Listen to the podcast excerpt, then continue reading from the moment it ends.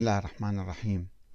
آه هذا هو المقطع الثالث من مقدمة كتاب الشيخ المفيد مؤسس المذهب البويهي الاثنى عشري. آه البويهيون أئمة من لا إمام لهم.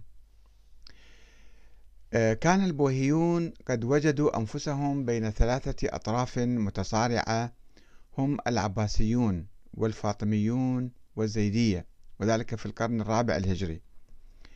وبما أنهم كانوا قد تخلوا عن المشروع السياسي الزيدي عند استيلائهم على عاصمة الخلافة العباسية بغداد عام 334 وذلك بعدم اختيار إمام علوي زيدي. النظرية الزيدية كانت تقول أن العلويون هم الذين يحكمون والبويهيون كانوا زيدية ولكن هم كانوا أصحاب السلطة. فعندما احتل معز الدولة بغداد بدعوة من الخليفة العباسي آه، آه، رفض أن يسلم الخلافة إلى العباس إلى العلويين إلى الزيدية. هذا من جانب. والبويهيون لم يتحولوا إلى سنة يؤمنون بالخلافة العباسية ويخضعون لها. وكانوا في نفس الوقت في تنافس وصراع مع الفاطميين اللي كانوا بالقاهرة وبالشام وبالحجاز. فإنهم لما كانوا كذلك فإنهم بحثوا عن مذهب فكري يناقض المذاهب الثلاثة الآنفة السنية والزيدية والإسماعيلية الفاطمية. ووجدوا ذلك في بقايا الفرع الإمامي الموسوي الذي كان قد وصل إلى طريق مسدود بوفاة الإمام الحادي عشر الحسن العسكري سنة 260 هجرية دون خلف وفقد بالتالي المشروع السياسي والزعيم القائد إلا أنه يمكن أن يدعم السلطة البويهية. هكذا رأوا فيه. ويقف هذا المذهب الاثني عشري يقف أمام المذاهب الأخرى ومشاريعها السياسية. فأصبح البويهيون أئمة للشيعة الاثني عشرية الذين كانوا الذين لا إمام حيا وظاهرا لهم. ما كان عندهم إمام فذول أصبحوا أئمة الشيعة الاثنى عشرية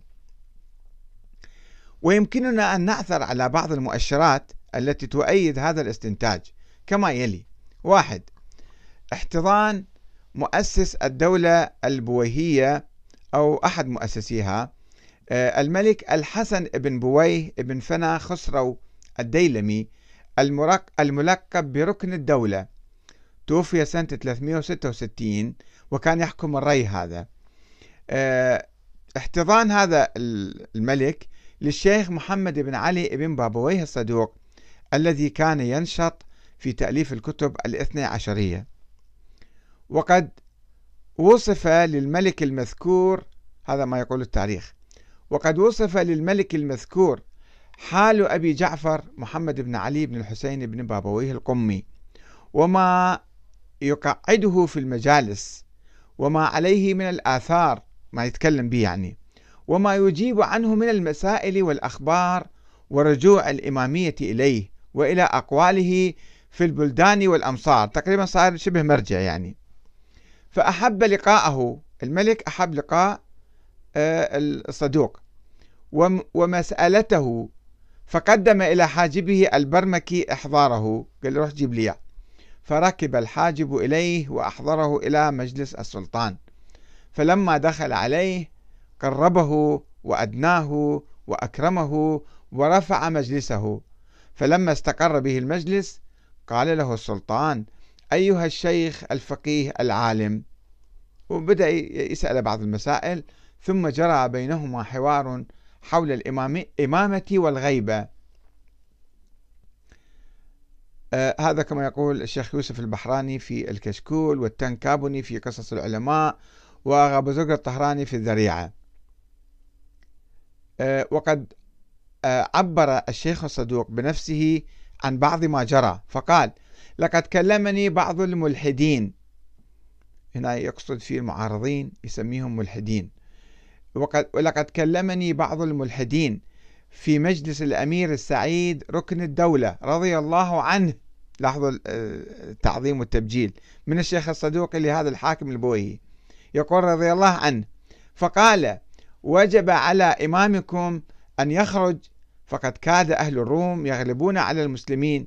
فقلت له يعني أقتطف مقطع من كلامه إنه عليه السلام بأمر الله تعالى ومتى أمره بالظهور والخروج خرج وظهر. فقال الملحد اللي كان جالس في المجلس لست أؤمن بإمام لا أراه ولا تلزمني حجته ما لم أره. شلون إمام غائب أنا أعتقد به الشيخ الصدوق يقول فقلت له يجب أن تقول أنه لا تلزمك حجة الله تعالى ذكره لأنك لا تراه ولا تلزمك حجة الرسول لأنك لم تره. بهذا المنطق أجابه. فقال للأمير السعيد هذا الملحد اللي يسميه المعترض عليه فقال للأمير السعيد ركن الدولة رضي الله عنه مرة ثانية يقول الشيخ صدوق أيها الأمير راعي ما يقول هذا الشيخ فإنه يقول إن الإمام إنما غاب ولا يرى لأن الله عز وجل لا يرى. فقال له الأمير رحمه الله هذا من كلام الشيخ الصدوق لقد وضعت كلامه غير موضعه وتقولت عليه وهذا انقطاع منك وإقرار بالعجز. مما يدل على أن ركن الدولة البويهي أيد الشيخ الصدوق. وقد أكد الشيخ علي أكبر الغفاري هذا معاصر يكتب كتاب عن الشيخ المفيد. يقول تلك العلاقة أكد تلك العلاقة الوثيقة بين ركن الدولة والشيخ الصدوق في مقدمته لكتاب كمال الدين وتمام النعمة في إثبات الغيبة وكشف الحيرة. فقال إن الملك ركن الدولة البويهي الديلمي أرسل إليه واستدعى حضوره لديه للشيخ الصدوق يعني.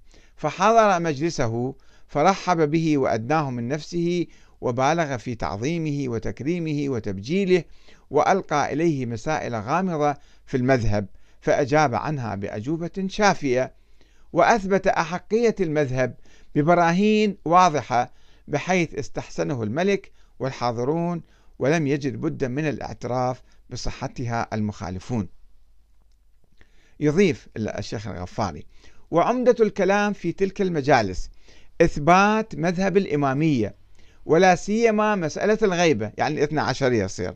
وذلك لأن الشيعة الفرقة الاثنى عشرية بعدما فقدت راعيها تفرقت وارتابت ووقعت في الحيرة لخفاء الأمر عليها. وكان أمر الصاحب عليه السلام يعني المهدي منذ أيام السفراء الممدوحين إلى أواسط القرن الرابع في ضمير الغيب.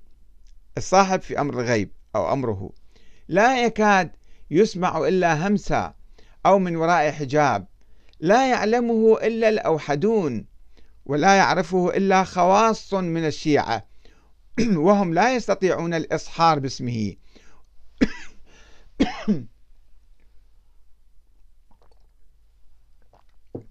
عفوا معذرة.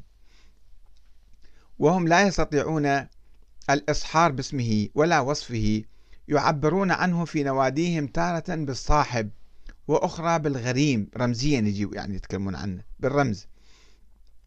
وثالثة بالرجل أو القائم. ويرمزون إليه فيما بينهم بميم حاء ميم دال. ما يجيبون حتى اسم محمد. وأمر الإمام في تلك الأيام في غاية الاستتار. ومن جانب آخر كثرة الشبهات والتشكيكات الذي التي ظهرت من المخالفين كالزيدية وهم العمدة والكيسانية والإسماعيلية. يبدو الكيسانية حتى القرن الرابع كانوا بعدهم موجودين. والواقفة في موسى بن جعفر أيضا فرقة كانت لا تعترف بالرضا وأبنائه أيضا كانت موجودة في تلك الأيام.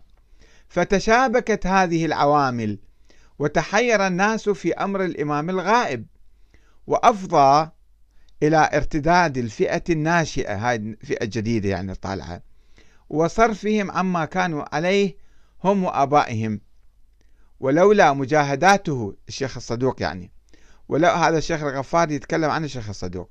ولولا مجاهداته ومباحثاته في الري في مجالس عدة عند ركن الدولة البويهي مع المخالفين وفي نيشابور مع أكثر المختلفين إليه وفي بغداد مع غير واحد من المنكرين لكاد أن ينفصم حبل الإمامة والاعتقاد بالحجة ويمحى أثرهم ويؤول أمرهم إلى التلاشي والخفوت والإضمحلال والسقوط ويفضي إلى الدمار والبوار.